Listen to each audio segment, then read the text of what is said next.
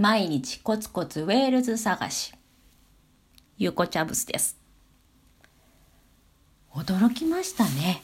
ショーン・コネリー。まあ、いつだったか、少し前に死亡説が流れましたけれども、今回のニュースは死亡説ではなかったということでびっくりしました。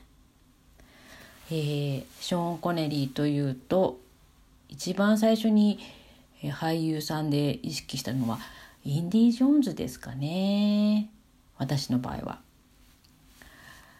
まあショーン・コネリー皆さんもよくご存知の通りウェールズ出身です。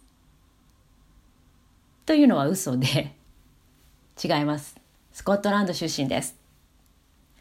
あのスコットランド独立すごく支持してましたよね。まあ、なんですけどウェールズ人も演じているんですよね。えー、1990年代の映画リチャード・ギア主演のですね「ファーストナイト」という映画にアーサー王としてショーン・コネリー出演しています。アーサー王まあ、アーサー王伝説はですねウェールズが起源とされていてアーサー王自体もウェールズ人という定説がございます。なのでね、えー、アーサー王というとそのファーストナイトに出てきたショーン・コネリーのイメージが割と強いんですよね私の場合。あとはですね、えー、ショーン・コネリーというと多くの人が思いつくのが初代ジェームス・ボンドですよね当たり前ですけど。なので007の話を今日はちょっとしようかな。えー、007ジェームス・ボンド。ちょっと歴代のジェームス・ボンドを見てみるとショーン・コネリーがスコットランド出身でピアーズ・ブロスナンがアイルランド出身で。さあこの勢いでウェールズ人の俳優がジェームズ・ボンドをやってるかというとまだやってないんですね。なんですけどこのの007シリーズの楽曲ちょっと見てみましょうか主題歌。そうするとですねまずはゴールドフィンガー主題歌はシャーリー・バッシーです。そしてサンダーボール、トム・ジョーンズですよね。でまたシャーリー・バッシー、ダイヤモンド・フォーエバー。そしてもう一つシャーリー・バッシー、主題歌を歌っています。ムーン・レイカー。ざっとですね、まあ4人のウェールズ出身の歌手が007シリーズの楽曲手掛けているわけです。ね、シャーリー・バシなんて3本やってますからね、すごいですよね。もうさすが歌の国ウェールズ。ねもう人気シリーズを楽曲で支えてるわけですよ。うん、素晴らしい。えー、またね、ちょっと違った視点で言いますと、あの、日本が舞台になった浜美恵さんとかが出てる、えー、シリーズありますよね。ジェームス・ボンドの、えっ、と、You Only Live Twice かな。あれで、姫路城が出てくるんですけど、ロケ地に使われた。この姫路城がですね、北ウェールズにあるコーンウィー城と姉妹城？姉妹城？あの姉妹都市とか言うじゃないですか。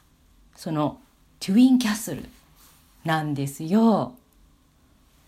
まあねこれもね去年ぐらいにその姉妹古城っていうのかな？古い城。姉妹古城として、えー、締結されたんで割とホットな話題です。じゃあもっともっと飛躍した話をここでしようかな。